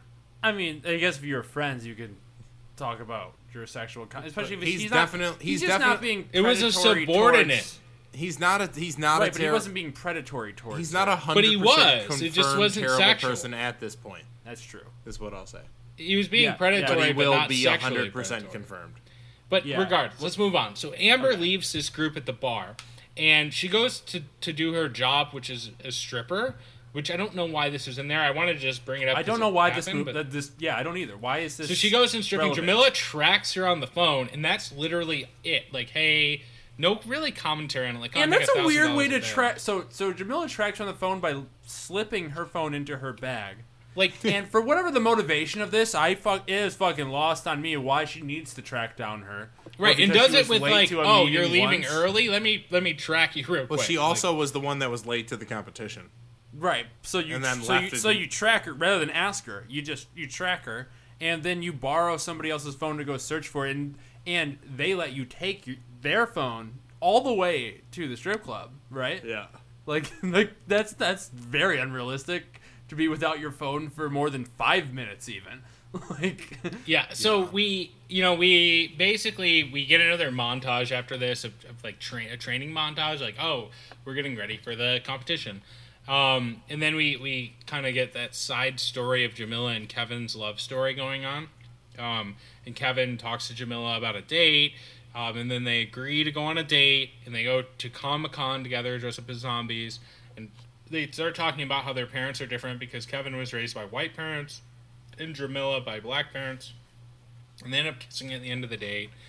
Um, and that date was weird as fuck and I don't know what that was. Yeah, Wait, just what? to clarify, I don't think they went to Comic Con. It I was think not they went to like a rave dressed as zombies at a comic book store. okay, maybe Yeah. that's what it was. Yeah. This is also one of the first time in movies I've seen two characters look completely hideous. That kiss scene was actually pretty hilarious though, because they started kissing, and then in the background it was a store glass window with all of like the zombie, like they're doing But the classic is this a- zombies against the window behind Is this a real event that happens? Do people do that? yeah, definitely. There's weird stuff like that all over the place, dude. Okay, So we- well, uh, take me to one, please. Okay, we what do you we flash. Fully torch. Jamila gets a text from um, Aisha from the uh, you know the the Jamila's fraternity and or sorry sorority. I've probably been messing that up most of the episode, Yeah. but I'm not. I wasn't part of Greek life. with you guys. So they and Jamila goes to her sorority for an emergency Kappa meeting, and her mom's there questioning Jamila like, "What are you doing? You're you're appropriating the step culture and all of this stuff. I'm like, I'm not proud of you." And uh, Jamila gets called out there for lying, and Aisha calls her the help, and Jamila leaves. Um, and there's this kind of internal dialogue and, and, and, and controversy on, you know, is it inappropriate for Jamila to teach these this group of people, um, you know, step because they're you know majority uh, white descendants. No, short answer is yes, but I will get to it more at the end. So Jamila uh, gets pulled into a meeting with the dean, and uh, he has pictures of her at a party, and fires Jamila for being a 21 year old adult who's drinking at parties, and there's pictures online. Yeah, which is so crazy to me. Like, oh, you work for the dean's office. There's pictures of you at a party twerking.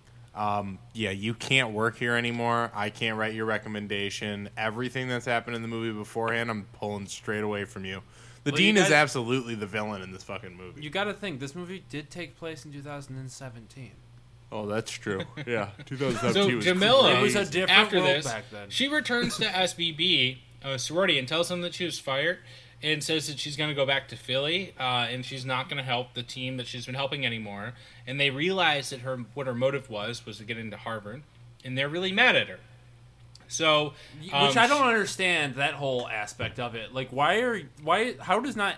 How does everyone not understand that she had to do this to get into Harvard because of how terrible her goddamn boss was? I'm sure it and just- how terrible her parents were for not endorsing her or, or, whatever it's called. Yeah, I'm sure, but also at the same time, like you know, I mean, they built a bond that is really close by the end of the movie. I would feel pretty hurt if I like got super close to somebody, and then as soon as you know we got almost near the peak of our friendship, they were like, "Hey." I also am only doing this for personal gain, kept it Right. from you, and now that it's taken away from me, I'm bailing on everything. I guess my main thing is I'd be why, pretty fucking why, pissed why off. didn't why didn't Jamila explain the situation to every party involved? oh, that's, like yeah, I that's a good feel like it's a very easy to understand thing. I mean, that's opposite of the point It's you were everyone- making, every- but that's a good everyone's- point. Everyone's gaining. yeah, yeah. I, I think it, it's. I mean, I I can't imagine being in the situation she was in. But let's let's kind of keep moving forward and, and see how this concludes. So, um, this Can we go this is- back to the first dance scene with all the white girls?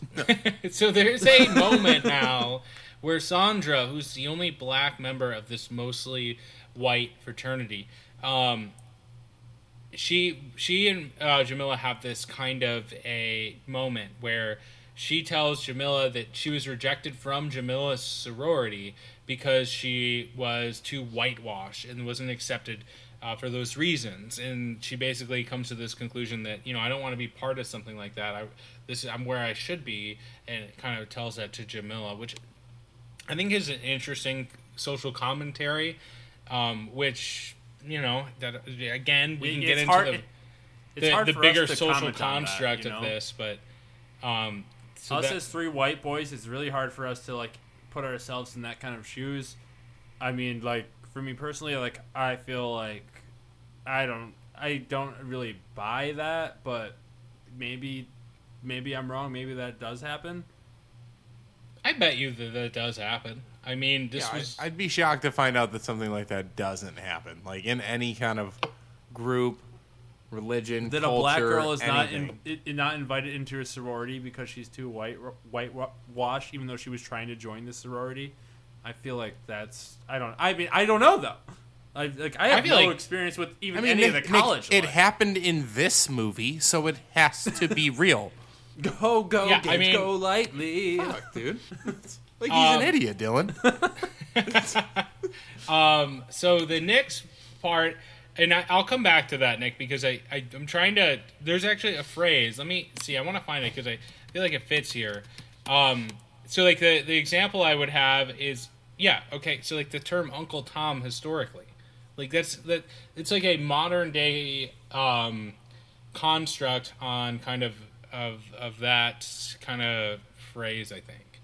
so I don't know if you've been familiar with that, but essentially it's a black man that's considered to be excessively obediently obedient to white people. I know it's not the same, but I think that's what they were going for was to say that because she has different aspects and different like likes and interests that they didn't accept her to that you know uh, sorority because she was quote unquote whitewashed. But we can come back to that later. So um, we find out that danielle uh, kevin's sister head of the sbb sorority sent the pictures to the dean that got jamila in trouble.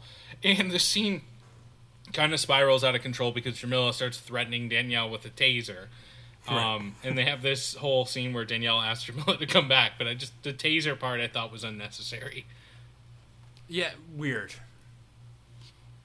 So Jamila returns to the SBB uh, and apologizes and gets uh, kind of accused as this user. And Jamila has this speech um, that. Oh, okay. So, so Jamila goes back to sorry, her fraternity, her sorority. You know, the all black dance step sorority, and she apologizes. And there, she gets accused as being a user. Um, and Jamila has this speech about how races can't own things, and her examples are, you know, um, you know, white people were upset when Tiger Woods played tennis, and when the, um, you know, uh, the tennis. The, I'm trying to remember their names. Um, Venus Serena and Venus. Venus are playing. Serena and Venus. Serena and Dylan's Venus all here naming fucking planets. are, are playing tennis and then you know Eminem and rap and, and basically her point is you know uh, races can't own things and then she Wait, time out. Time out. Can we just jump in that Nick said Dylan's on here naming planets and one of their names is literally Venus? yeah Nick Yeah, no, I was hoping you guys would uh, just let that pass by. And I I, could couldn't edit do it it. out later. Yeah, I Ver- couldn't do my, it. what I messed up on Venus is not a planet so get, you No, it's also not a fuck off. name, so can we at least split the difference? sure I'm the only one. I'm the creator, guys. Let's Just settle down. Split a six pack and talk about it over the course. So of the. Jamila, let's go back into the story. Jamila is driving uh, at this point, and Beth texts her, um, and and she eventually ends up basically the whole moral is she goes back to SBB to help them. She feels bad, um, and uh, Danielle talks to Jamila about Kevin and how he's all upset after they do a little training session. So Jamila goes to talk to him, stands outside his window, classic, you know, 1980s movie. What is that? What movie is 16 Candles? Is that where that comes from? I actually I've never seen Sixteen Candles, but I know it. Like it's the one where you hold the boombox over your head and play like the music. So Like- she's out there playing it with You you can't know, her a phone and a Bluetooth trope. speaker, playing "I guess you're just what I needed," um, and she's saying all these Pipes, things. Dylan, This- pipes. Can we give? Can we pause to give Dylan a round of applause for that singing? Thank you, thank you very much. so they're having this big Show back and dick. forth, and there was like a lot that she said up to him, kind of that like you know impassioned love speech. But the thing I thought that was really funny was she's like, "You you play video games with." Online with twelve year olds, and he's like, "Whoa, whoa, calm down! I don't want my neighbors to hear." Like uh, that's funny. So she gets rejected at first, but he comes down, kisses her, and now they're together. Um, That was a that was a gangster ass move. I've wanted to bring this part up. I thought that was hilarious when he like comes out and he's like, "Yeah, well, you've always wanted somebody that was six four, a football player, and going to a prestigious college. So go find him." And then it's like thirty seconds later, you see him running around the corner. and He goes, "Hey, hey, hey. nah, don't don't go find him. I'm right here. I'm cool. Let's do this." that was cute. I liked it. Y- You, did you just call that a gangster move? was gangster. I mean, not like gangster in like the sense of like being an actual gangster. That seems Gangster as in like unrealistic and dumb. But gangsta. So uh, here's time for movie. another new segment here. It's called Ripe or Rotten. Um, I'm going to ask Mitchell and Nick to both take turns comparing this movie to another movie that they would they would say is similar for you, and they have to say whether the, the movie was good or bad. Um, let's start with uh, Nick, and then we'll have Mitchell go after that. Go ahead, Nick. Okay, well, on the spot, a movie that this reminds me of it would probably be like it does remind me. I want to say Drumline, but I haven't seen Drumline in so long, and I know it's by the same director, but the same kind of style of like a lot of choreography based and whatnot. So I'm trying to think of off the top of my head what movie this could be uh, based or not based on or like compared to. So give me a second, Mitchell. If you got something, go for it before I uh, try to finish this thought that I'm having in my head. Yeah, um, I would say it was shown actually in the first scene of the movie, um, but it's based probably like loosely on Stomp the Yard. Uh, have you seen that? I've Yeah, seen I've that. seen Stomp the Yard, the dance movie, step routines from like 2000, early 2000s. Uh, I don't remember who was in it exactly, but the only other ones I can think of, I have three more, which I think you're stupid for not having any. Step Up one, two, and three. I would, I would, I actually now that now that you mentioned that, I would compare this a lot to Pitch Perfect, like how that whole movie structure. You guys said Mr. Deeds, right?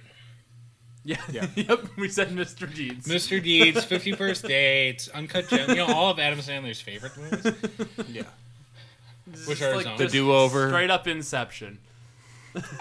Click.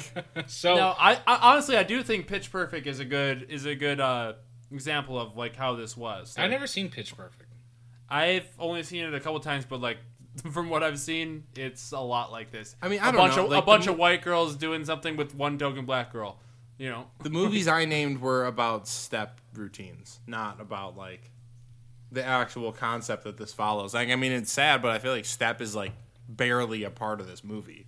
Like, it's really just about, hey, Yeah. should you, uh, you know, I mean, basically, are you allowed to share your culture with people that are not a part of the culture? Or mean, is that all- like I mean, all the- negative or positive? every You know what I single mean? climax of this movie is a step routine. yes, yeah. But, All like, right, so um, we're getting to the conclusion of this movie. Uh, the last thing that we have left is uh, it flashed to that final regional step competition, um, and we see a bunch of different groups perform uh, at the opening of it, and the other groups go first, each. and they they all do really really great. Um, and by I think 30 seconds, I mean five seconds. one of the one of the groups calls out SBB in their performance, I believe. Um, at That's least the it's group from the beginning. yeah. Yeah, the one that like basically the The top a runners. different a different version of an The champ. antagonist in this story. the Lamar Jacksons, most valuable players. So um, we get to the SBB team. They're feeling nervous and like they're like, oh, like they're all going to say this stuff about us. And I thought this is a powerful part of the movie because Jamila lets him know and says, you know, you guys only have to feel like this for ten minutes. Uh, everyone else in there has to feel this way, you know, all the time uh, in different situations. Yeah, because Um, every, yeah, it- yeah, especially be, like because everyone else that is in this competition is black or a person of color, and these are just a bunch of white girls who are struggling with like, oh, everyone's gonna hate them for no reason when they don't. Like, yeah, like like what you're saying. I just wanted to Yeah. re, re, reiterate the point. And- and, sure- Uh, I want to jump in really quick too, but before they get like she gets into that little spiel there, she's like, "Oh, do you feel like these people are going to judge you without actually knowing you based off the color of your skin?" And she's like, uh, "Yeah, that's exactly what we feel like." And then that cuts over to Danielle, and she goes, "So basically, you're saying we're screwed?" yeah. and and uh, uh, Jamila says, "Are you going to drown in a pool of white girl tears, or are you going to get out there?" And I, that's funny. Um, so they come out in these like um, what is the way? Like they're like nightgowns, and they're kind of prancing around to some really like uh, I guess like white music. you ever you ever seen the movie or the uh, TV show Sharper Objects? No, Okay, No. well, it's like whatever, what, whatever that. You talking about the wear to store in the mall? Uh, no. so With, like, e- the massage either way they're being intentionally like like um like overly i don't know what the right word is but they're being overly it, it's white. Bougie. yeah but but they're being also very like passive Bougie. too and then they stop and, and beth you know nick's favorite character says we didn't you know blister our feet and bloody our whatever um our, our feet to Didn't make bruise our bodies Yeah. and bloody our feet. i couldn't remember We didn't blister our booties and skin our feet and milk our cows for nothing.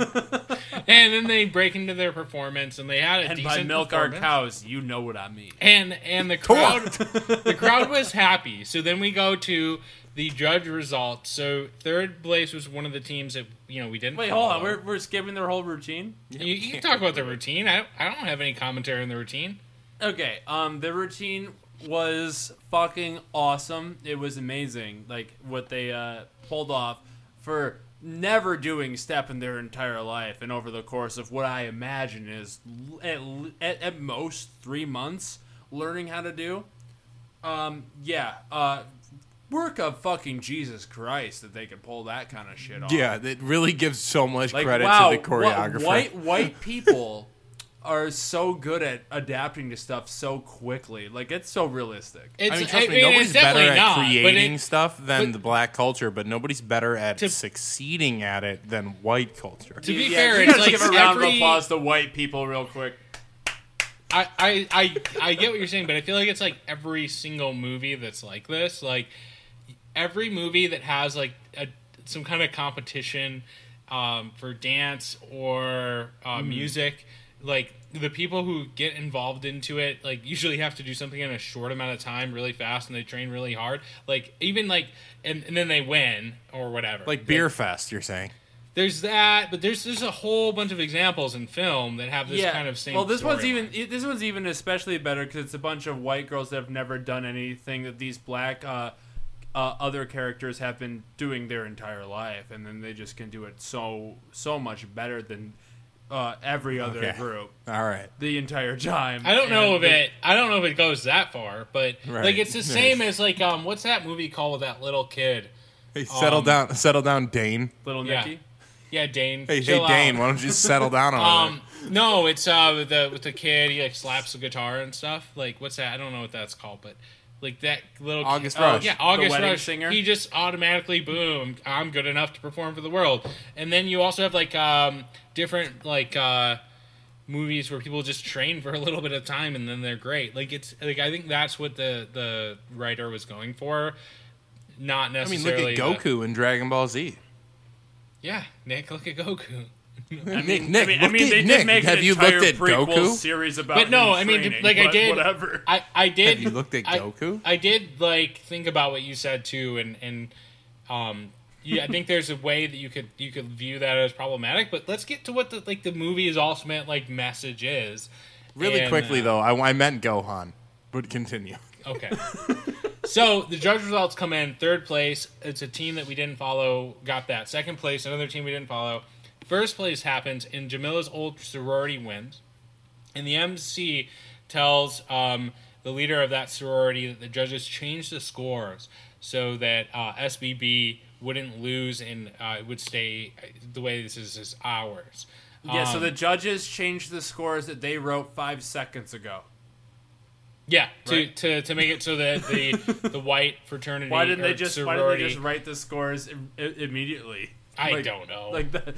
Well, we don't we don't know the order of how they changed the scores. Point is, the judges changed the scores to take SBB out of second place, and that way they didn't place, and then so um, that black culture could keep step just as theirs. So um, the the the main uh, character, or not main character, but the leader of the um, uh, Jamila's old sorority, um, basically reveals that this had happened and invites the other, the SBB, to to share the championship with them, um, and they split the check. Um, and we're almost at the end here, so I'll just kind of power through. So then we see after they have this big celebratory thing, we see Jamila's parents who are now proud of Jamila, and her mother apologizes to her, and then starts criticizing Michelle Obama again, which is pretty funny. Um, and then they they tell her that they'll endorse her to go to Harvard, but she says, "I don't want to go to Harvard." And then we this kind of ends with we see a party, and the dean asks Jamila what's next, and she doesn't know. Um, and then in comes Dane and says he's proud of her and sees how he was you know wrong for being kind of this like PC douchebag. And then Kevin and Jamila end up together, and both sororities dance together at the end. So Nick, let's go into your hot take here uh, that you have on this film that was written by a black male. So I'm curious what you as a white male have to say about it. well, that's a that's a big lead up to it. But What's up, Dane? Go ahead, Dane.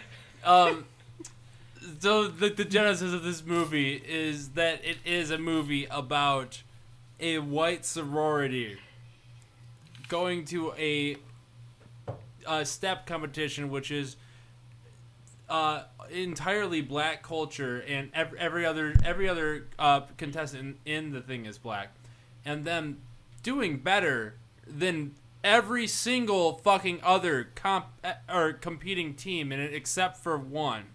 After practicing for about three months and then the judges who just i guess stole it away from them. And then black uh, the, the, the top winning black sorority coming back and saying oh no no no no we gotta give them we gotta give them half of our shit. Because they gave them half of their check. They didn't they didn't win second place. They just straight up just gave half of their winnings to the white sorority. Which is the right thing to do. To give them half of their shit. Well, they- Absolutely. they if did the get other two second teams place. are refusing to. No, they, no, help- no, no. They didn't. They the, the judges didn't reach, didn't change the results. No, all that happened was the top winning sorority gave half of their check to, uh, whatever. What what is the yeah, but, sorority's but the judges Yeah, like because the changed the, results because they were white. right, but like, couldn't you uh, like go a little bit deeper and maybe make like maybe maybe not take away from the black sorority that did win and uh, take away from maybe one of the other sororities that didn't that didn't deserve to win the third place one. also black sororities. But they said no. That's the point. They turned over. He said, "Are you guys gonna make this right?" And they did the little, put the little fan in front of their face. They said, "Nope, we're not gonna be doing this." That's why they said we're gonna do the right thing and we're gonna split this money with this true second place team. That was a beautiful moment at the end. Uh, man, I don't know. I feel like it's very flawed and Like problematic. I, I, I hear what you're saying, um, and I thought that originally at first, um, but after seeing who the writer was and knowing that he did uh, "Dear White People," which is a comment commentary on, on race, it's, it's a pretty drastic commentary in today's society, I would say. By drastic, I mean like you know, a lot of people who are white or and not like kind of thinking about these things probably aren't super comfortable with even the title of that. But my point is trying to think about what his message was. And obviously he doesn't speak for all, you know, all black people. Um, but I, I think it is interesting commentary that, you know, when we talk about culture appropriation, um, is is like there's there's a way that cultural appropriation I think is wrong, right? But then there's a way too where like other cultures can can participate in different things. I think so. I don't know. I think it's more complicated than saying it's not because then you also have this terrible character of Dane, who is like this um, white male who's trying to tell his black girlfriend like what's what's racist, what's not, what's okay, what's not. And I, I think it's a right. it's a really clever commentary on the social situation because I think today we kind of sometimes people put things in a box as like this is the only way things can be, this is right, this is wrong, and I don't think it's that simple all the time. And I think this movie portrayed that in a really interesting way. Not saying that I totally agree with all the representations in it, but I think like it, it's worthy of of note to to analyzing it. And I don't I don't think it's simple enough to It say I think it's a movie about white people struggling over something that black people put barricades on them for and overcoming it. And that seems kind of fucking backwards to me. Yeah, I'd say the only thing like in this movie that stuck out to me, kind of like a little, I don't know, set off the alarm bells in my head, I guess, is it did come off to me as a movie that was consistently. It basically like it felt like to me it was consistently pointing to black culture to take it easy on white people that are attempting to be a part of that culture. And like I get it, like I personally I don't I mean I personally the whole cultural appropriation thing is really hard for me.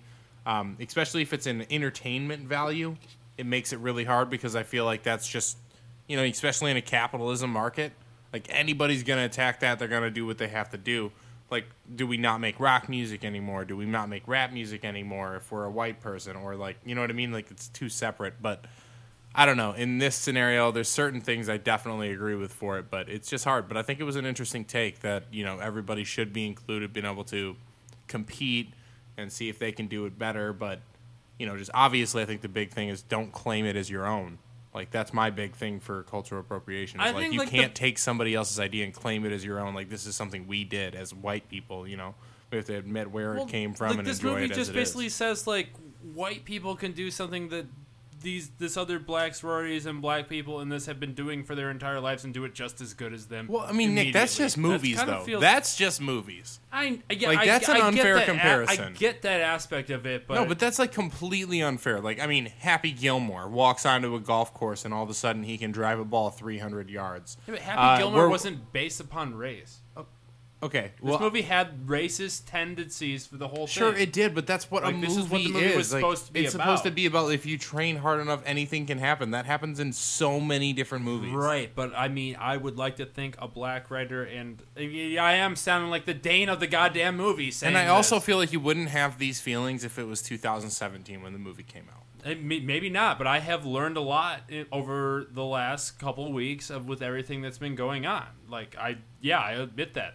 Like I, I, I would not have these same beliefs. No, and I'm not was saying it's a bad thing to have those feelings now. I'm just saying I think that you personally might be blowing it more out of proportion than it needs to be because of your intense emotion that you carry behind the topic. Probably. Right, and I, I mean, but I think like at the same time, it, and I, I don't know because I'm not the writer, but I think what the writer uh, was trying to do was put, um, I think, I think it did two things. One, kind of making this point that you know people who like something, if you like doing something, necessarily you should be able to do it, or if you want to like go for something, which is uh, problematic in this movie because not necessarily these people were doing this because they like doing it; they were doing it because they were trying to save their their sorority, which I think that's the point yeah. that is is problematic. Not necessarily that they're stepping in general, right? Because this is a white sorority that's Right. like, "Hey, I want to do step," they should be able to do step in my mind. But I think what the writer was trying to do was put this uh, kind of an issue in a way that also your average day white person could connect with, and I think he, he did that in a clever way. Um, Uh, but what was that term you used earlier, Dylan? Was it whitewashed? that's what they use in the movie, yeah. Like, I mean, I don't want to make assumptions, but I'm going to. But I'm going to guess the director and the writer of this movie have been white whitewashed and been like one of the people of color that have been accepted into the uh, cult of white supremacy in a in a in a very in, in a way that's really hard for me to explain over this comedy podcast. I- but you know, like there that I'm that, just that so does confused on where I'm just so confused on like where this is coming. Like I agree is that coming the movie from- I agree that the movie had a tendency to lean towards like hey, uh, support the white people that are trying to get involved with black culture instead of uh, hey, protect black culture. You know what I mean? But like I feel like you're being very I mean, to be all right, frank, so- so- over so dramatic in, about in, it. In, in this movie, the black sorority in it was not okay with what was happening, right? Until the end. Yeah, until the end, until they saw them dance I mean, spectacularly. to- to be fair, months we- dating. To but be so fair, you're we only using the saw- defense of what the movie that you're criticizing portrayed. right. Well, that's all. That's what we're talking about today, right? But you just no, I mean you just were arguing against the movie and then used the same exact movie You know to what? prove This your is point. a comedy podcast. Um, You're just you trying guys- to be intense, man. I'm I'm try- I'm tr- having a hard time articulating my feelings that I've been trying to deal with over the last couple of weeks. Yes, I will admit that it's hard for me to explain. I've had conversations with with with, with a bunch of people, and I've been listening to these podcasts that I have been listening to religiously, and they're talking about all these things, and it's hard for me to to to to, to say what I what I feel. It, it's it's complicated as the whole situation. I think is. everybody it believes that shouldn't be. everything that's going on in the world is incredibly important, and I want that to be un- clearly just you need to know that that's how all three of us feel on this podcast. Black Lives Matter. We will fight for it. We protest. We will do what we can to help this fight, no matter what. And- I think that what we're saying is, I, I think, I mean, what I'm saying personally is, I think that you're relating too much to cultural appropriation to what's going on in the world with systemic racism and police brutality. I do believe yeah. it's something that's important in the world. I just don't think it's as intense as how you're describing it at this moment. I, I, I mean, I, I, I don't know what I, I think intent is important, but like at the end of the day, like honestly, I like I, I get what you're saying, Nick, and I and I don't necessarily disagree with you. I think there were some parts of it that probably were a, little sure. problematic, depending on how you For look sure. at it. I and I think that the intent of uh, the production team was not the intent that you're receiving from it, and I, I do think there's there's some analysis that needs to go into that.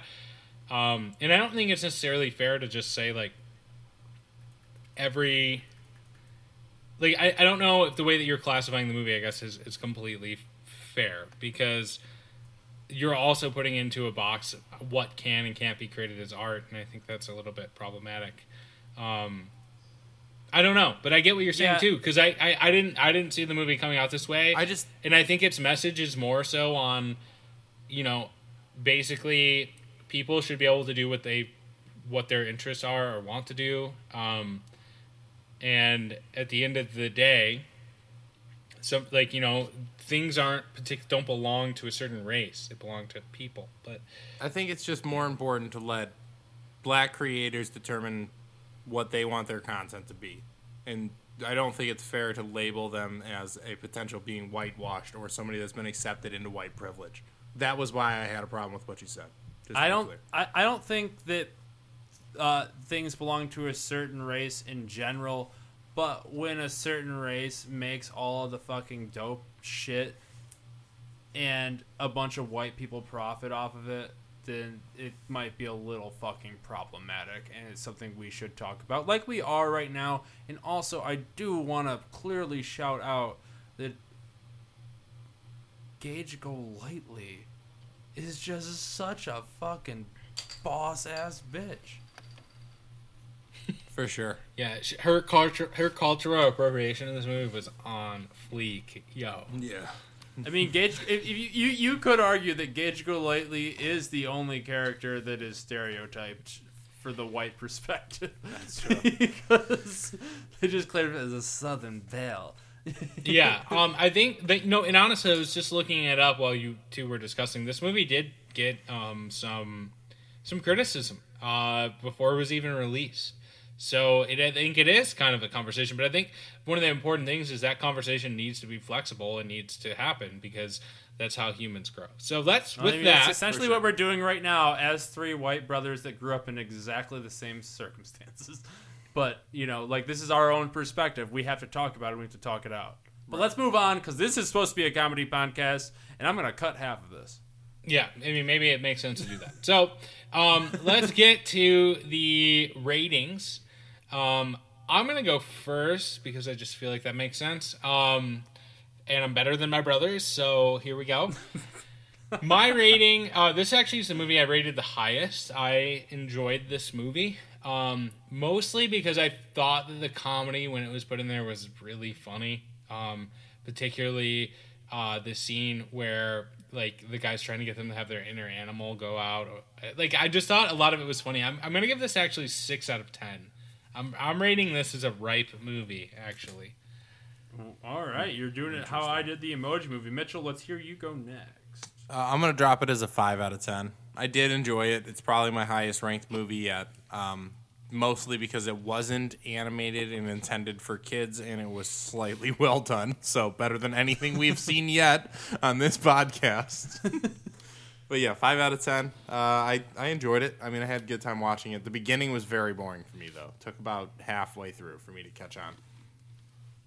Yeah, I'm gonna rate it as a 95 percent because that's how they rate things on or on, not on Rotten Tomatoes on Pornhub, and this movie really just set my uh, loins on fire. What like, is wrong with you? Why is this your God approach to this da- podcast? I mean, I mean, it's mainly that one scene with all the with, with- everyone doing their uh, sexy and intensely orgasmic dance moves. So what But did you gonna rate this? If I'm gonna rate this in a in a in a real perspective, uh, I'm going to rate it probably at a uh, two and a half because of eh, no, I want to I want to go three and a half, um, just because of like a lot of flaws in it, but there was a lot of good things too in terms of how it was made and the acting. I I don't have any problem with all that. Terrible problems with the storyline. Terrible problems with uh, a lot of other things, but yeah, I'll give it a three and a half. Ninety-five percent on Pornhub though. Okay. Um, so uh, before we close up here, a couple different things. We um, have to decide our next movie, but first we have to do our segment called Something Great. and it's Mitchell's turn this week. Mitchell, what is something that you've been uh, watching lately that you were going to recommend to our listeners? What you fucking with? So this is available streaming. You need Amazon Prime. Uh, it's new, I believe. I don't know how recent it is, but it's called Upload. Uh, it's a basically it's a show based around a young, maybe like twenty five year old man. What's it about? It's good. I've seen I've seen the first season. Sorry. You've seen the whole first season. Oh yeah, it's good. But Nick, thanks Yeah, for I interrupting just- him. Go ahead, Mitchell. I just watched the first season. So I just finished the first season, but it's about a young man who basically dies in a world where you have the choice to either die naturally or you can be uploaded by having your brain incinerated and sent into a digital afterlife where, you know, people question whether or not that's your actual soul or consciousness, but whatever, it doesn't matter. And Black it follows a man who is uploaded into the afterlife. Um, but I've been loving it. I watched the whole first season in about four days. It's ten episodes, and I think it was great. Yeah, it's Love it. good. Um, it's a cool I haven't seen it yet. commentary. Uh, it's on Amazon Prime. I, I recommend it as well. I was surprised that you said that. So, um, Everybody go out there and subscribe to Amazon Prime because we know Jeff Bezos needs some more money. yeah, and we hate labor, so please, uh, we hate labor on this podcast. Nobody likes unions on this podcast or anything like that. Fuck so. the unions. No, I mean Amazon Prime did post uh, the Black Square on Blackout Tuesday, so I think you can continue shopping with them. Right. That's, That's how right. the world works. That's right. Um, no, just kidding. Amazon. Um, I you know, pro pro labor, but still sucked into the Amazon nonsense. So that's, that's how it goes.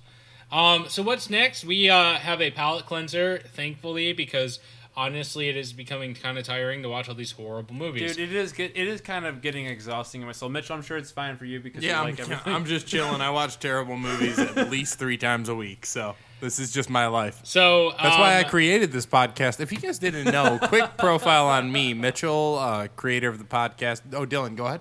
Biggest dick So, on the podcast. um, in in light of, of what's going on, and um, you know, even after watching this movie, uh, it was suggested by Mitchell or maybe Nick uh, that our palate cleanser was uh, created by a black filmmaker. So we are all putting forth movies this week uh, created by a black filmmaker, and we're gonna watch uh, that film.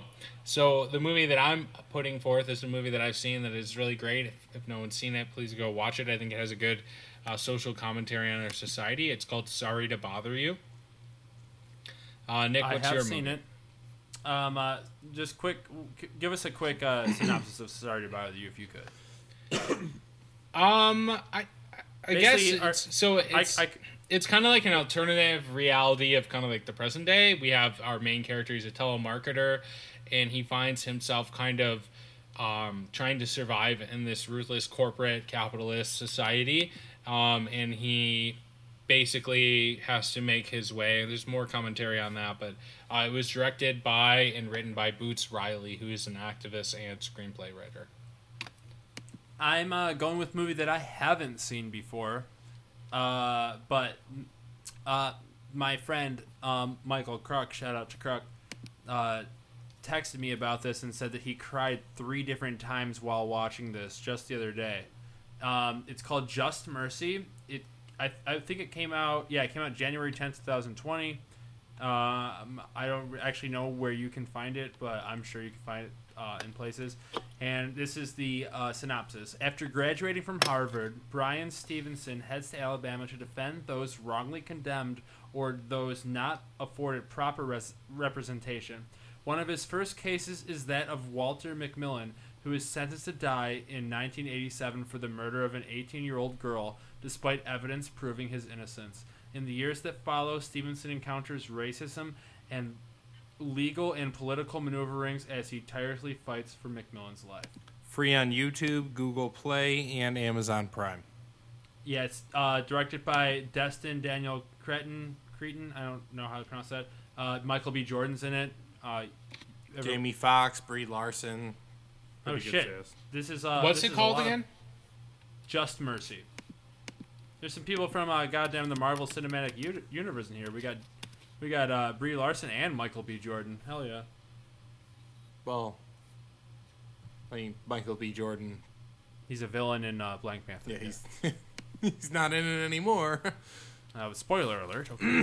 Brie Larson is probably going to be the lead going forward. He's, she's probably going to be the Iron Man character. But uh, now for the podcast creator, I'm gonna double up. I said this last time for our palate cleanser, but I want to watch the Black Klansman. Um, I think most people probably know what this movie is, but it's about a black detective trying to infiltrate the KKK with the help of Adam Driver, another detective that works in the same Colorado Springs Police Department with him. Uh, 96% on Rotten Tomatoes. Probably got to be hard to miss with that percentage. So I'm excited. I'm hoping that's the one we watch, but I can't vote Yeah. for it, so it's up to you guys. Mine's at 83. And um, and mine. audience let me see what mine is at.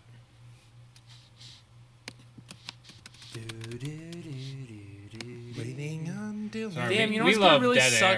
on here. It's gonna really suck watching a movie without Gage Golightly. Mine's at ninety three percent. So mine's ninety three. Nick, yours is what eighty two. Uh 88, but it all, mine also like was just 83 for Dylan. 83. Sorry. And what's yours? Mitchell? Mine's 98? 96. 96. Okay. Um, okay. Well, uh, you know, you know how we do this. Um, you guys both have seen mine. I've seen Mitchell's. I have not seen Nick's. Nick, which ones have you seen? I have seen only yours. Mitchell. I have seen only yours and mine. No, wait, I haven't seen mine. Only yours. All right. Well, here we go. Three, two, one. Which one you pick? I say Just Mercy.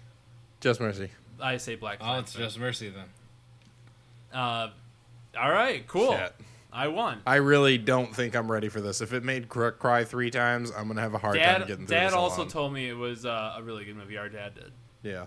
Well, her dad's a bitch, so I'm just kidding, pops. Happy Father's Ah, Day. Father's Day, bitch. um, okay, well, um, now that we have the movie next week, so we want to tell you where you can find us. You can find me on Twitter. I'm at Dylan Wegela, D Y L A N W E G E L A. Uh, feel free to follow me. Feel free to you know at me or, or, or direct message me. I don't know really what's going on on there, but you know feel free to follow me. That's all I got. Please Go direct ahead, Nick. message Dylan. Find me on Twitter and Instagram and Facebook at Nick Wegela.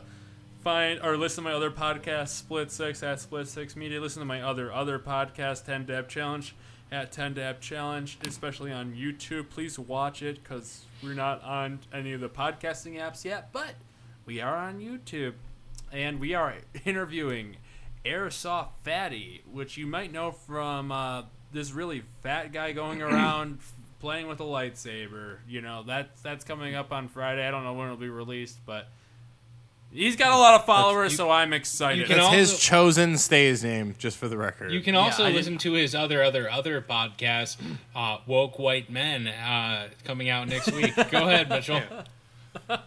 Um, so you can follow me on Twitter at Mitch Wegs with the Z, uh, W E G Z. Um, Mitch Dubs Music on Instagram, but I also With want you to know S, um, you can for that one. you can also follow on Twitter Gage Golightly at Real Go Lightly, and you can also follow her on Instagram at Gage Golightly, just her full name. 106,000 followers on Instagram, so she's doing better there. Uh, but Mitch Dubs is my name on the musical world, so uh, follow, listen, and uh, share with your compadres. Dylan. And uh, last thing that we want to say is that you need to remember that it's more important to listen to us than to listen to yourself. And we're going to sign off on that. This is Well That Sucked. Have a great week. We'll see you next week. Hey Gage, what Go, you go, doing? get. Hey Gage, Go, go. where you going? Gage. Who's that Gage? Who's that Gage? Who's that Gage? It's Gage. Who's Gage. that Gage? It's Gage. Go, yeah. All right, I'm going to stop Just recording. turn this shit off or something.